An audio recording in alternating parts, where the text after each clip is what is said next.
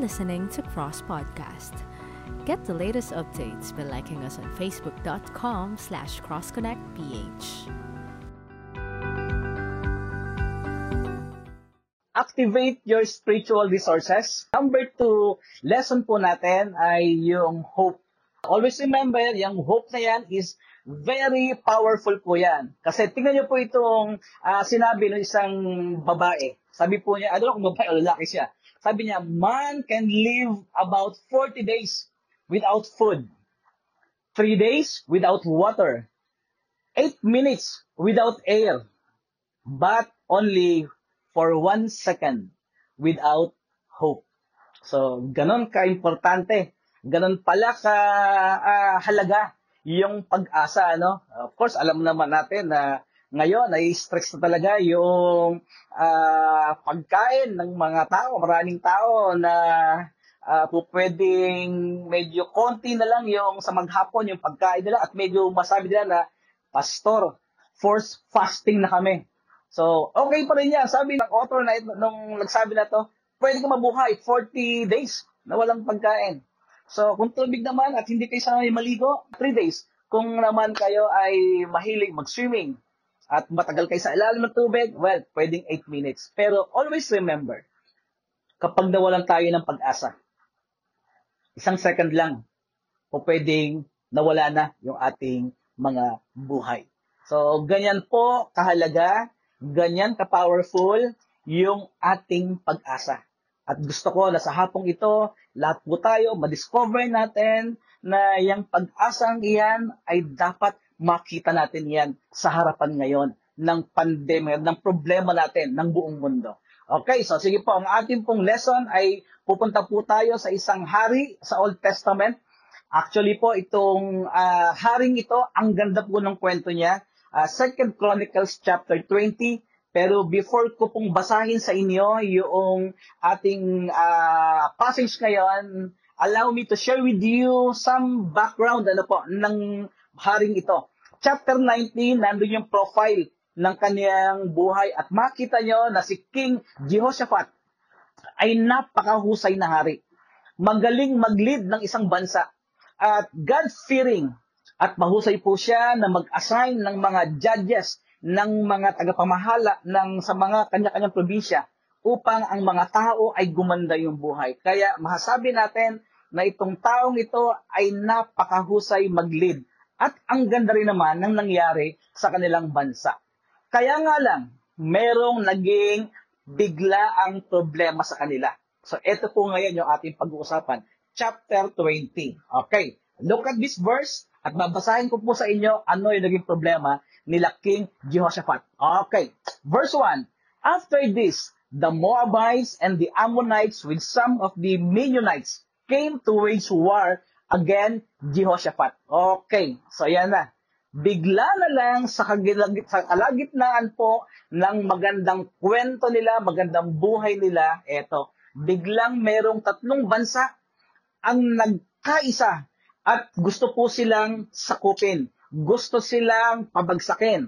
Ano po, yun po yung naging matinding uh, problema nila. Ano po, so some people came and told Jehoshaphat, a vast army is coming against you from Edom, from the other side of the Dead Sea. It is already in Hazazon Tamar, that is in En-Giri. Okay, so ayan na po, nakaamba na po yung mga sasalakay po sa kanila.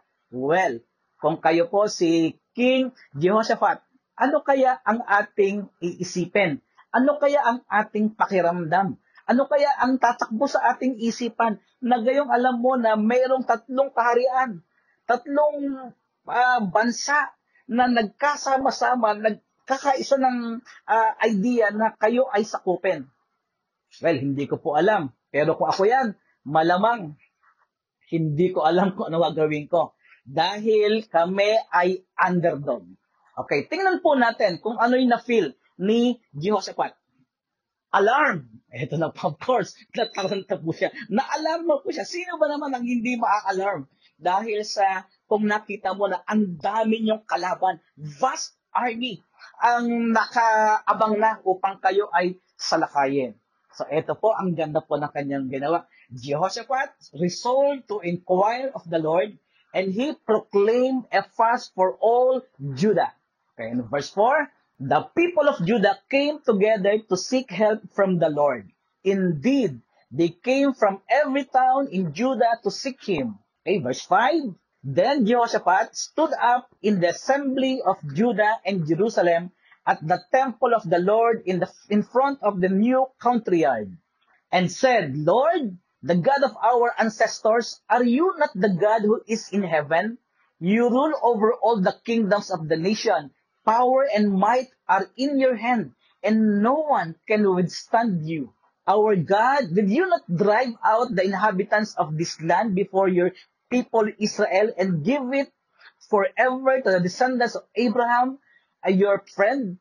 Okay, verse 8, they have lived in it and have built in it, uh, in it a sanctuary for your name, saying, If calamity comes upon you, whether the sword or judgment or plague or famine, we will stand in your presence before this temple that bears your name and will cry out to you in our distress, and you will hear us and save us. Praise God. Salamat sa pagkakabasa ng salita ng Panginoon.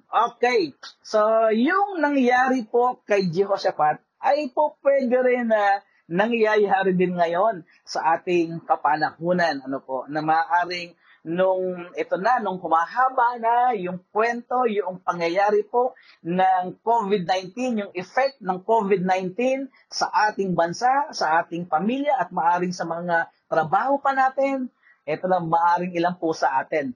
Kamukha din ni Jehoshaphat, na-alarm, natatakot, o kaya ay nag-iisip na, naku, may pag-asa pa kaya kami sa buhay na ito.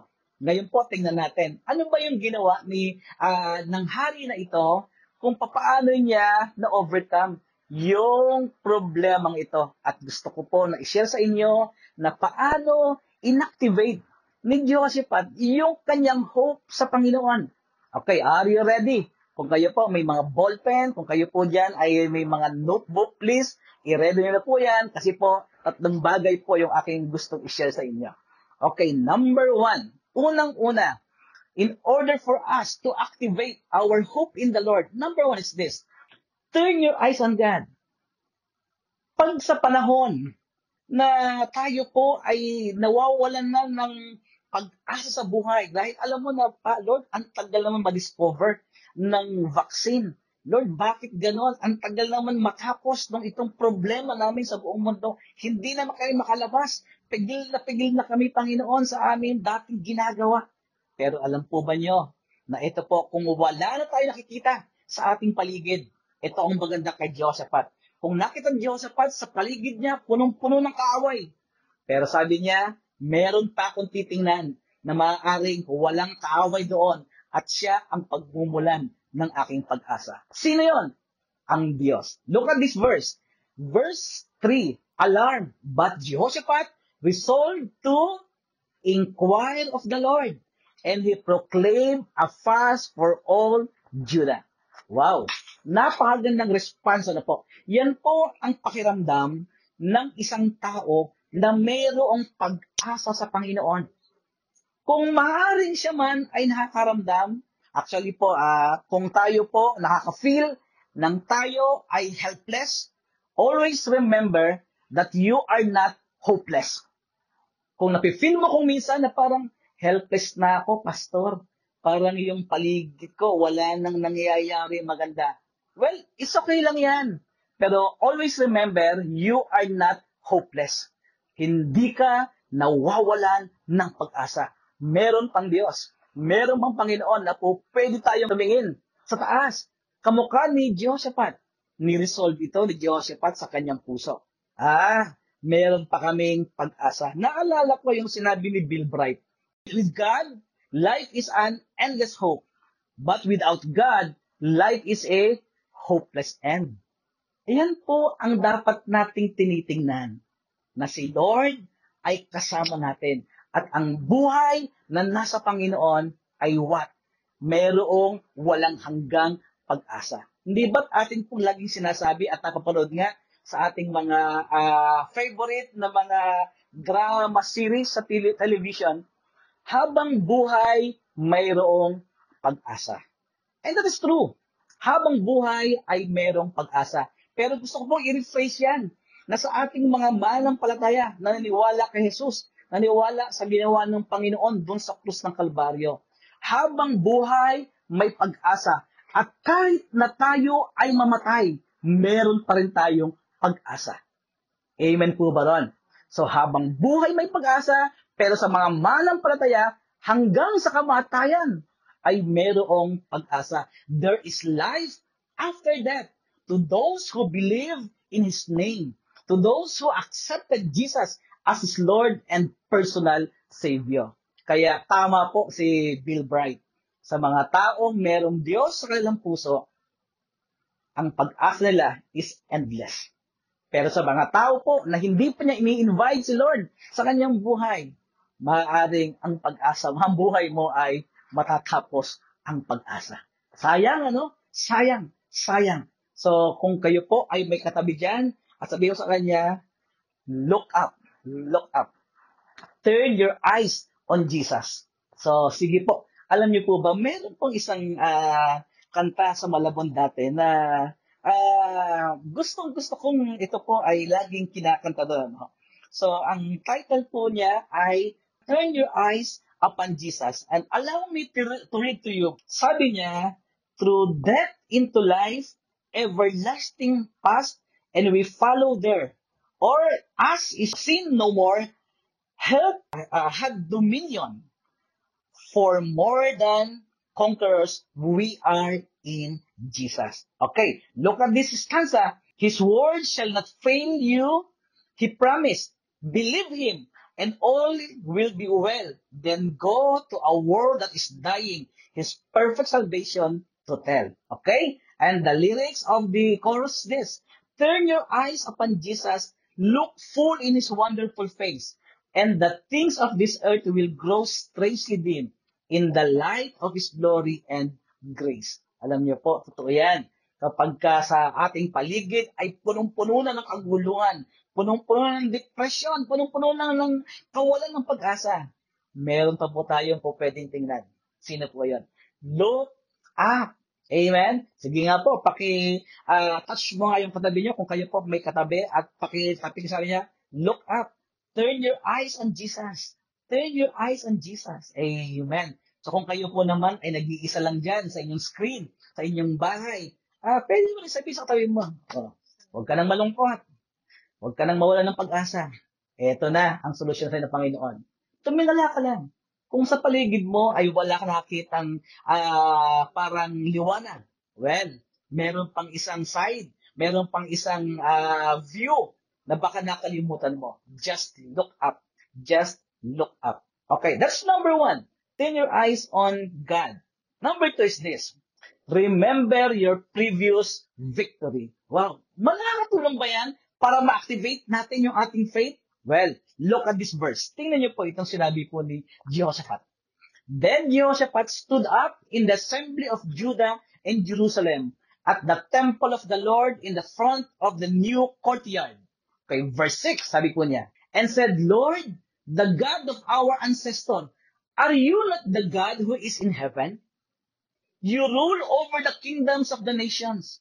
Power and might are in your hand, and no one can withstand you.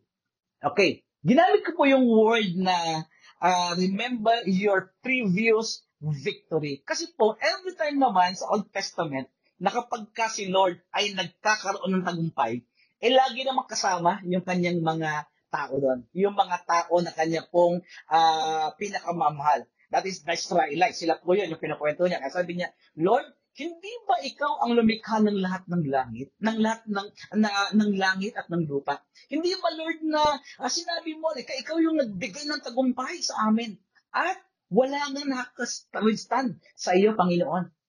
At totoo po yun. Ipinakita po ng Panginoon throughout the history ng Israel na talagang kapag si Lord ang pumilo sa buhay ng Israel, wala talaga nakapipigil sa kanya. Nag-start na po yan nung pilayain po niya yung mga Israelites, Israelites sa kamay ng mga Egyptians, di ba? Sa, sa kamay ni Pharaoh, nung sila po ay uh, pinaali, pinalaya ng Panginoon. Kahit anong laki ng army ni Pharaoh, hindi po siya nakaporma, hindi sila nagtagumpay sa kapangyarihan ng Diyos. Okay, at yan din po ay nakita rin po ng mga Israelites sa panahon naman din ni Joshua na kahit na napakadaming kalaban, still, sila rin po ay nagtagumpay. Kaya ipinapakita po dito ni Josaphat, sabi niya, Lord, hindi pa ikaw yon? Ikaw yung nagbigay sa amin ng tagumpay. Okay, bakit ko sinasabi sa atin ito? Para po kung nais po natin ma-activate talaga yung ating pag-asa, hindi lang po tayo titigin kay Lord. Tingnan mo rin yung mga previous accomplishments mo. Tingnan mo rin yung mga trophies ng iyong buhay. Look at your medals. Sino po dito yung marami ng mga trophies sa bahay nila? Yung mga plaque of appreciation sa trabaho. Yan po ay mga simbolo. Yan po ay mga proof na ikaw ay nagtagumpay sa buhay. Na meron ka ng pinagtagumpayan. Na meron ka ng na-overcome. Bakit hindi mo ulit tingnan yan? Para magkaroon ka ng pag-asa. Amen po ba ron? Tingnan niyo po yung sarili niyo. Oo nga, ano. Ang dami na nangyari sa buhay ko. Ang dami ko nang na-accomplish. Ngayon pa ba ako susuko? Ngayon pa ba ako titirik? Ngayon pa ba ako aayaw? Eto nga, eh, mas mahirap nga yung buhay namin nung bata ako. Maaring kung kayo po ay magkukwento ng inyong mga story, eh malamang kayo po ay qualified for maalaala mo kaya kwento niya, Pastor, kung isusulat ko lang yung kwento ng buhay ko, eh, malamang lahat ng kasama natin ngayon sa Zoom service, eh hindi ma, hindi uh, matatapos, ah, kaya hindi matatapos ang ating service na hindi lumuluha. Amen. Well, alam niyo po, good news yan, ha? na salamat sa Panginoon dahil kung minsan kinakailangan lumuha tayo para at least malinis yung ating mga mata. Amen? Magkaroon po tayo ng panibagong magandang paligid uli sa ating buhay. Okay, so look at your previous victory. Huwag ka kalimutan yung mga nakaraan nating tagumpay. Ano po? Kasi apo, pwede po yan gamitin ng Panginoon para sabihin sa'yo, hey, kung yun nga na-overcome mo, yan pa kayang problema ngayon? Ito pa kayang problema ngayon?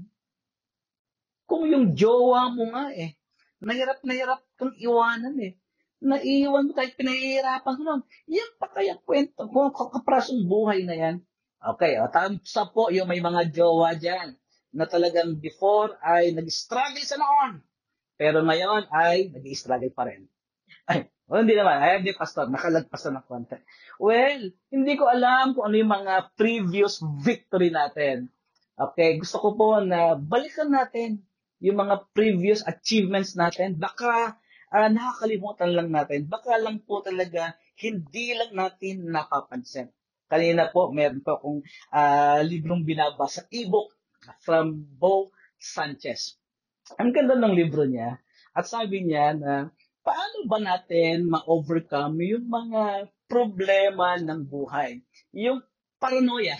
Of course, minsan po, karamihan po, ang mga tao ngayon is paranoid na, negative na, punong-puno ng takot sa puso. Talaga namang ang daming pa kinakatakutan na dahil naku, baka mahawa ko pag lumabas ako. Kung may kaya ay makakaahon pa sa problemang ito. Yung pagtrabaho kaya namin ay maging stable pa uli. Well, hindi ko alam kung ano yung mga uh, nagiging problema natin. Alam po ba niyo, ang ganda ng comment ng mamang ito. Sabi niya, dapat sabi niya, i-reverse mo yan i-reverse mo. Kung ikaw ay natatakot, kung ikaw ay tinatamaan ng takot ngayon, sabi niya, balik rin mo yan. Kasi po kung minsan ganito, di ba? Pag tayo gumising, ang tingin mo, naku, ano kaya problema nung araw na ito? Bakit ganito pakiramdam ko? Ano kaya problema ng trabaho ko? Bakit hindi magaling trabaho ko? Ano kaya problema ng asawa ko? Bakit galit sa akin asawa ko? Hindi ko alam kung gano'n. Ano kaya problema ng mga anak ko? Bakit napakatamad? Sabi niya, baka, pwede, baka hindi nga gano'n eh. Baka pwedeng baliktarin mo yung umaga mo. Baka sabihin mo na ganito, baka maganda sabihin ganito, ang ganda ng araw na ito. Ang ganda ng asawa ko. Wow, okay. Ako po, nakapag-asawa po ako ng hindi maganda. ubod ng ganda. Ano pa? So, ang pogi ng asawa ko. Well, tama po ha. Huwag yung, ano problema sa asawa ko? Dapat hanapin nyo ang ganda ng asawa ko. Ang pogi ng asawa ko. Dapat hanapin nyo po yung mga ganda. Amen? Ang ganda ng trabaho namin. Amen? Ang ganda ng aming mga kapitbahay. Lahat nakangiti, kahit manak si Mangot. So, hindi ko alam kung paano nyo i-handle yung ating buhay. So, look at yung previous accomplishment lang po. Tingnan po natin, sayang eh. Na-overcome na po natin yung mga nakaraang problema. Ang dami na nating na-overcome na problema. Ngayon pa ba tayo susuko? Ngayon pa ba tayo hihinto? Ngayon pa ba tayo bibigay? Sa ilista po niya, pwede po ba yan? Tayo ba maglista ng 100 blessings? Ah, sige po. Mamaya, ah, assignment po yan. Ah. Mamaya, pagkatapos po nito, mamayang gabi, bago kayo matulog, ah, gusto ko po na sana, no, eh, if you can, please write 100 blessings ng Panginoon sa iyo. Okay. Kung 35 lang, at ikaw ay huminto na, try mo ba baka meron pa? Sige, mag-isip lang po kayo. And definitely, marami po yan. At i-compare po natin sa problema natin ngayon. Tiyak, mas marami po tayong napagtagumpayan compared to our present problem na maaari ngayon ay you're about to give up. One. Sige po, pakitapik yung katabi po niya. Sabihin sa kanya, look at your previous victory. Sige po, pakitapik kung may mga katabi po kayo. Ano, tingnan mo nga yung mga tagumpay mo, yung napagtagumpay na natin kung kayo po, may mga katabi niyo po yung asawa niyo, o kaya yung mga jowa niyo, sabihin sa kanya, ngayon pa ba tayo susuko? Ang dami nating na-overcome, ang dami nating pinagdaanan, at hindi tayo tumambay, dumaan lang tayo. Well, sige sabihin sa kanya, para po ma-develop uli yung ating pag-asa, Panginoon. Okay, yun namang may mga jowa ko dyan na ngayon namimiss niya na. Eh, okay lang yan. Okay lang po yan. Uh, magkikita rin kayo niya. Magkikita rin kayo after the pandemic na ito. Okay? Look at what? Our previous victory. Always remember, si Lord, binigyan tayo ng mga tagumpay na sa buhay. So, tingnan po natin yan. At po, pwedeng huling mag-develop ng pag-asa atin. Amen po ba Sige nga po, pakithumbs up nga po. Thumbs up lang po kayo yung mga marami nang napagtagumpay sa buhay. Nako, Pastor, grabe. Salamat dahil iniremind mo ulit ako. Ang dami ko na palang nakita na pagtagumpayan sa buhay na ito. Kung minsan, na-overcome lang ako ng present problem ko. Pero kung, ang, kung sa katotohanan lang, mas marami ang na-overcome natin. Okay, so number one, turn your eyes on God. Number two, remember your previous victory. Okay, and number three, reaffirm God's promise. Okay, look at this verse. Tingnan niyo po yung ginawa po ni Josaphat. So, hindi lang po siya tumingin sa Panginoon at hindi lang po niya itiningnan yung previous victory nila ng mga Israelites. Our God, did you drive out the inhabitants of this land before your people Israel and give it to for give it forever to the descendants of Abraham your friend. Okay, verse 7. They have lived in it and have built in it a sanctuary for your name, saying, If calamity comes upon us, whether the sword or ju- of judgment, or plague, or famine, ngayon, yung, yung problema sa atin, yung plague, parang, uh, parang plague itong ano, eh, COVID-19 eh. Parang lahat, you know, uh, talagang grabe, no? Uh, walang pinipili. And the effect of the uh, plague is what? Famine and we will stand in your presence before this temple that bears your name and will cry out to you in our distress. And you will hear us and what? Save us. See? So yan po yung maganda kay ano, Jehoshaphat. Ano po? Nireaffirm niya sa mga tao na, na, na wala ng pag-asa, sa mga kababayan niya na medyo nasatarantana, hindi na alam nga gawin kasi nabalitaan po nila, nandyan na yung mga armies, yung vast army ng mga ng tatlong bansa na nakalaghihintay na sila ay nakaambana uh, na sila po ay sasalakayin. Pero sabi niya sa mga tao, sa mga kasama niya, always remember, di ba si Lord may promise sa atin na hindi tayo iiwan ng Panginoon, hindi tayo pababayaan ng Diyos. Well, ano ba ang beauty, ano ba ang genius ng repeated promises. Bakit ba natin kinakailangan ulit-ulitin yung mga promise ng Panginoon sa atin. Ah, hindi ba sa atin pong mga Tagalog, sa mga Filipino, we have the old saying na paalala ang gamot sa mga taong ano, makukulit. Ah, sa mga taong nakakalimot. Well, kinakailangan paalaman lagi. Kasi po kung minsan kapag tayo po ay may problema, na-overpower tayo ng problema natin eh. Nakakalimutan natin ano ba yung sinabi sa atin ng Panginoon. Nung isang gabi po, binabasa ko po yung kwento ni General Douglas MacArthur. Ito po, hindi ko alam ha, kung sino po dito yung buhay na noong 1942. Yun po yung panahon na ang Pilipinas ay sinakop ng mga Hapon. Ano po?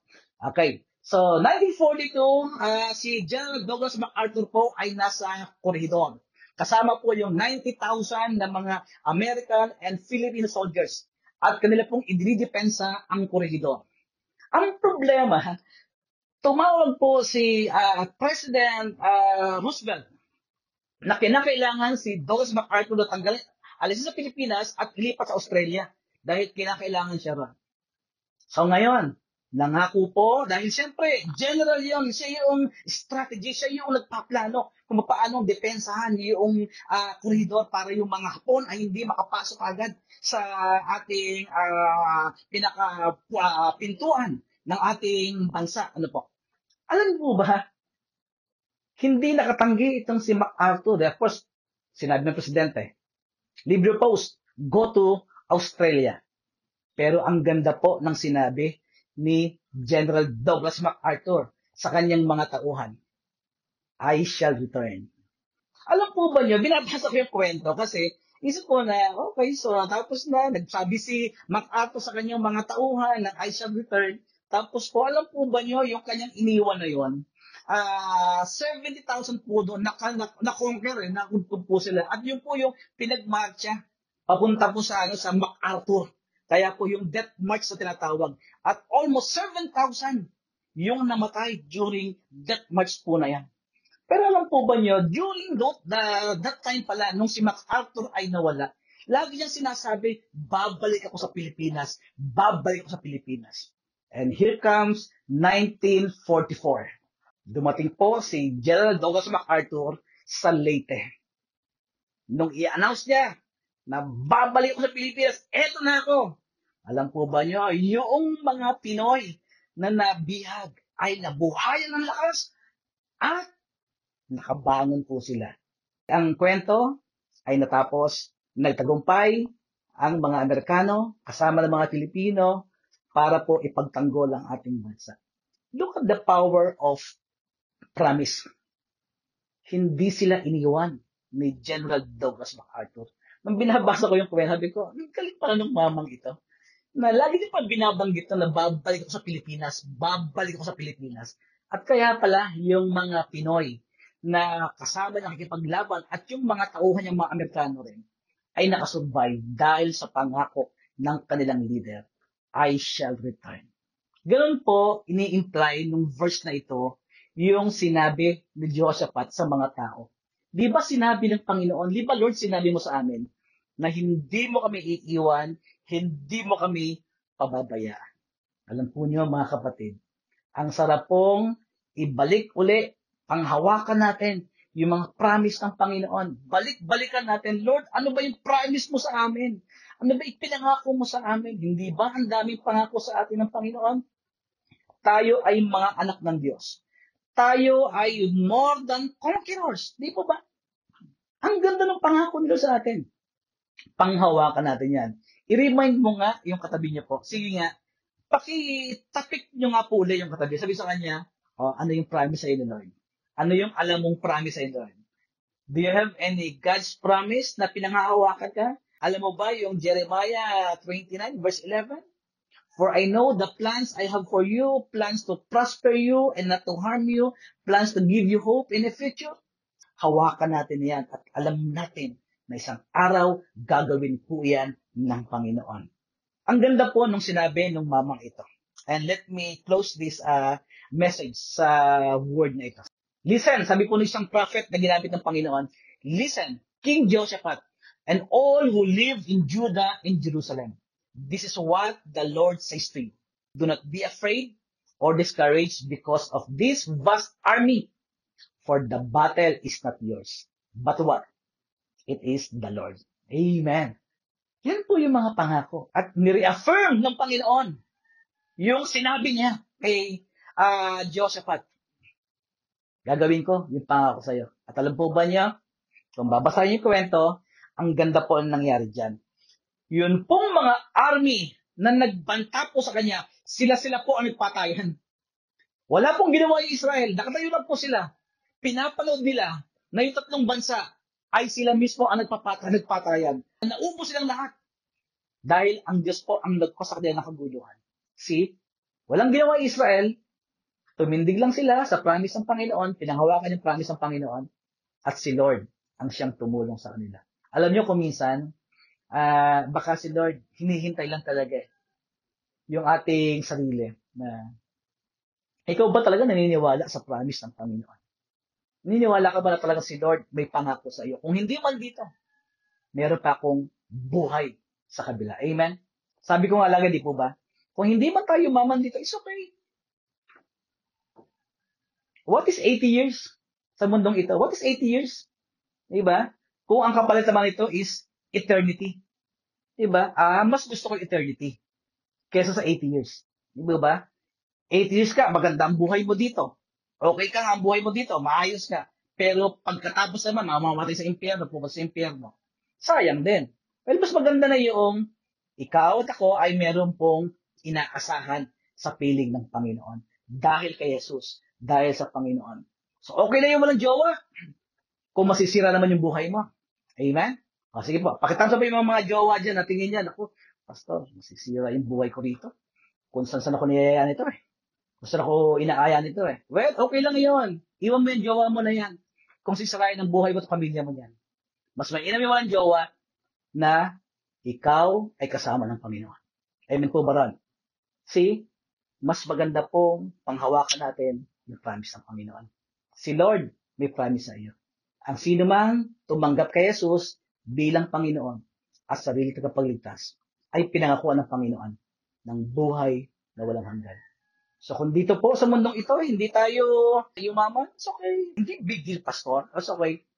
Kasi meron pa akong kayamanan sa langit. Eh, pero kung payamanan tayo ng Panginoon dito, it's okay din. Mas maganda.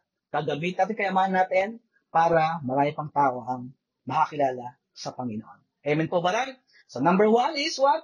Turn your eyes on God. Number two, remember your previous victory.